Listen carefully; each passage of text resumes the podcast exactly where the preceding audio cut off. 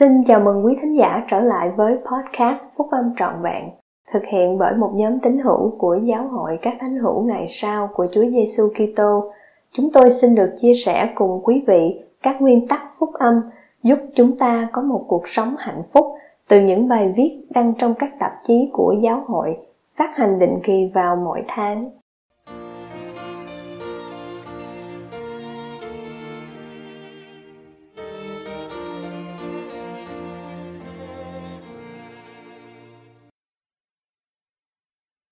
Ở trên con đường, bài của chị Rosemary M. Wixom, Chủ tịch Trung ương Hội Thiếu Nhi, đăng trong phiên họp sáng thứ Bảy của Đại hội Trung ương tháng 10 năm 2010.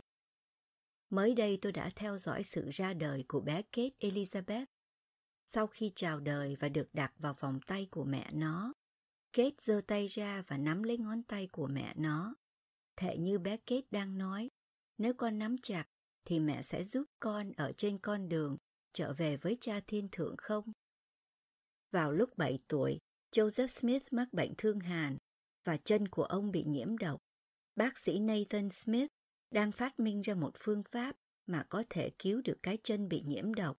Không có thuốc gây mê, nhưng bác sĩ Smith cần phải mổ chân ông và cố ý lấy ra những phần xương bị nhiễm độc.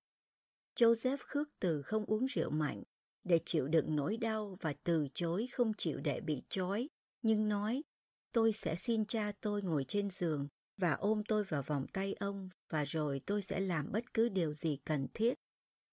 Đối với các trẻ em trên khắp thế giới, chúng tôi nói, hãy nắm lấy tay tôi, nắm chặt nhé, chúng ta sẽ cùng nhau ở trên con đường trở về với cha thiên thượng.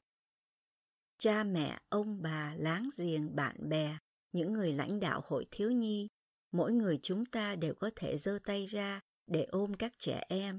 Chúng ta có thể dừng lại, quỳ xuống và nhìn vào mắt các em, cùng cảm nhận ước muốn tự nhiên của các em để tuân theo đấng cứu rỗi. Hãy nắm lấy tay của các em, hãy đi với các em, đó là cơ hội của chúng ta để nắm chặt tay các em trên con đường đức tin. Không một trẻ em nào cần phải đi một mình trên con đường chừng nào chúng ta còn sẵn lòng nói cho trẻ em của mình hiểu về kế hoạch cứu rỗi. Việc hiểu biết kế hoạch đó sẽ giúp cho các em hiểu được lẽ thật, rằng các em là con cái của Thượng Đế và Ngài có một kế hoạch dành cho các em, rằng các em đã sống với Ngài trong cuộc sống tiền dương thế, rằng các em đã reo mừng để đến thế gian này và qua sự giúp đỡ của đấng cứu rỗi, chúng ta cùng nhau có thể trở về nơi hiện diện của Cha Thiên Thượng nếu các em hiểu được kế hoạch đó và mình là ai, thì các em sẽ không sợ hãi. Trong Alma 24 chúng ta đọc, Ngài thương yêu linh hồn chúng ta và Ngài thương yêu con cái chúng ta. Vậy nên, kế hoạch cứu rỗi được tiết lộ cho chúng ta biết, chẳng khác chi đối với các thế hệ tương lai vậy. Chúng ta bắt đầu cho con cái mình biết về kế hoạch đó khi chúng ta tự bám chặt vào thanh sắt khi bám chặt vào thanh sắt, chúng ta ở trong vị trí đặt tay mình lên tay con cái mình và cùng nhau bước đi trên con đường chật và hẹp. Tấm gương của chúng ta được vinh hiển trong mắt chúng. Chúng sẽ noi theo gương của chúng ta khi chúng cảm thấy an toàn trong hành động của chúng ta. Chúng ta không cần phải hoàn hảo, chỉ cần chân thật và thành thật. Con cái muốn cảm thấy như là một người với chúng ta. Khi một người cha hay mẹ nói, chúng ta có thể làm điều đó. Chúng ta có thể đọc thánh thư hàng ngày chung với gia đình, thì con cái sẽ tuân theo. Một gia đình như vậy với bốn đứa con nhỏ viết, chúng tôi quyết định bắt đầu một cách đơn giản vì khoảng thời gian chú ý của con cái chúng tôi rất ngắn. Đứa con lớn nhất của chúng tôi chưa đọc được, nhưng nó có thể lặp lại theo lời chúng tôi, nên chúng tôi bắt đầu đọc sách mặc môn, chỉ ba câu mỗi đêm.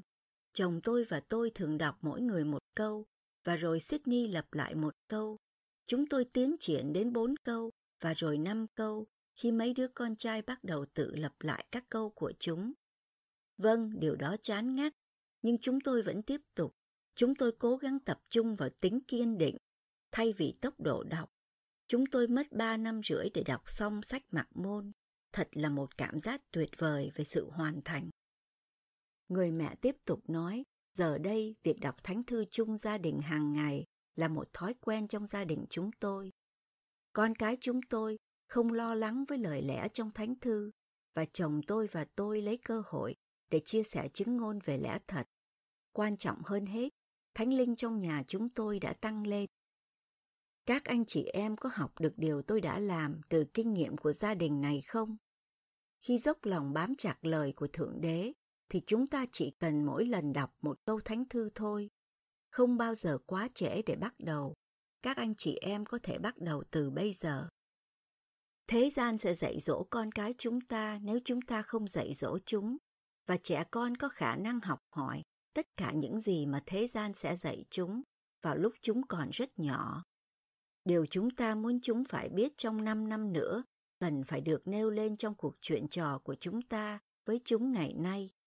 Hãy dạy chúng trong mọi hoàn cảnh, hãy để cho mọi tình trạng khó xử, mọi hậu quả, mọi thử thách mà chúng có thể gặp mang đến cơ hội giảng dạy chúng cách bám chặt vào các lẽ thật phúc âm. Shannon, một người mẹ trẻ, đã không nghĩ rằng sẽ dạy con cái mình về quyền năng của sự cầu nguyện khi họ leo vào chiếc xe ven của họ để lái về nhà chỉ cách đó 40 phút. Không có rông bão khi họ rời nhà của bà ngoại họ, nhưng khi họ bắt đầu lái ngang qua các con đường trong hẻm núi, tuyết rơi nhẹ giờ bắt đầu thành trận bão tuyết. Chiếc xe ven bắt đầu trượt trên mặt đường, chẳng mấy chốc, tầm nhìn thấy là con số không. Hai đứa con nhỏ nhất đã cảm thấy tình hình căng thẳng và bắt đầu khóc. Shannon nói với hai đứa con lớn, Heidi và Thomas, 8 và 6 tuổi, các con cần phải cầu nguyện. Chúng ta cần sự giúp đỡ của cha thiên thượng để được về nhà an toàn.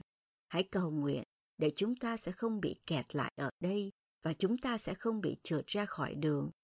Đôi tay của chị run rẩy trong khi chị lái xe. Tuy nhiên, chị có thể nghe lời cầu nguyện thì thầm của mấy đứa trẻ lặp đi lặp lại từ ghế sau. Thưa cha thiên thượng, xin giúp chúng con về nhà an toàn. Xin giúp chúng con để chúng con sẽ không bị trượt ra khỏi đường. Cuối cùng, những lời cầu nguyện làm cho hai đứa con nhỏ bình tĩnh lại và chúng ngừng khóc khi họ biết được rằng con đường bị đóng lại đã không cho họ lái xe xa hơn nữa. Họ cẩn thận quay xe lại và tìm ra một khách sạn nghỉ qua đêm. Khi ở trong khách sạn, họ đã quỳ xuống và cảm ơn cha thiên thượng về sự an toàn của họ. Trong đêm đó, một người mẹ đã dạy cho con cái mình quyền năng của việc bám chặt vào sự cầu nguyện. Con cái của chúng ta sẽ đương đầu với những thử thách nào? Giống như Joseph Smith, con cái của chúng ta có thể tìm ra can đảm để làm bất cứ điều gì cần thiết khi chúng ta dự định ôm chúng vào lòng và dạy chúng về kế hoạch của cha thiên thượng. Qua việc cầu nguyện và đọc thánh thư, thì chúng sẽ biết chúng từ đâu tới, tại sao chúng có mặt ở đây và chúng sẽ đi đâu. Mùa xuân năm ngoái, chồng tôi và tôi tham dự một trận đá bóng của đứa cháu nội 4 tuổi của chúng tôi. Ta có thể cảm thấy nỗi phấn khởi trên sân chơi khi các cầu thủ chạy tứ phía, rượt theo quả bóng. Khi tiếng còi cuối cùng huýt lên, các cầu thủ cũng chưa biết ai thắng hay ai thua. Chúng chỉ tham dự một cuộc chơi mà thôi. Các huấn luyện viên hướng dẫn các cầu thủ bắt tay với những người ở đội bên kia. Rồi tôi thấy một điều gì khá đặc biệt. Người huấn luyện viên yêu cầu làm hai hàng chào chiến thắng. Tất cả cha mẹ, ông bà và bất cứ khán giả nào đến theo dõi trận đấu đều đứng lên và làm thành hai hàng đối diện nhau và họ giơ cánh tay lên để tạo thành vòng cung. Các trẻ em reo hò khi chúng chạy xuyên qua những người lớn đang cổ vũ và theo con đường tạo thành bởi các khán giả đứng hai bên. Chẳng bao lâu, các trẻ em từ đội đối thủ cũng nhập vào cuộc vui cùng với tất cả các cầu thủ. Những người thắng lẫn những người thua đều được những người lớn cổ vũ khi chúng chạy xuyên qua hàng trào chiến thắng. Trong tâm trí mình, tôi có một hình ảnh khác. Tôi có cảm tưởng tôi đang nhìn các trẻ em sống theo kế hoạch, kế hoạch mà cha thiên thượng đã tạo ra cho mỗi đứa trẻ. Chúng đang chạy trên con đường chật và hẹp, ngang qua vòng tay nối liền của các khán giả, là những người yêu thương chúng. Mỗi em đều cảm thấy niềm vui được ở trên con đường đó. Gia Cốp nói, ôi vĩ đại thay kế hoạch của Thượng Đế chúng ta, đấng cứu rỗi đã đánh dấu con đường và hướng dẫn lối đi. Tôi làm chứng rằng khi chúng ta nắm chặt con cái mình và tuân theo sự dẫn dắt của đấng cứu rỗi, thì chúng ta đều sẽ trở lại ngôi nhà thiên thượng của mình và được an toàn trong vòng tay của Cha Thiên Thượng, trong tôn danh của Chúa Giêsu Kitô. Amen.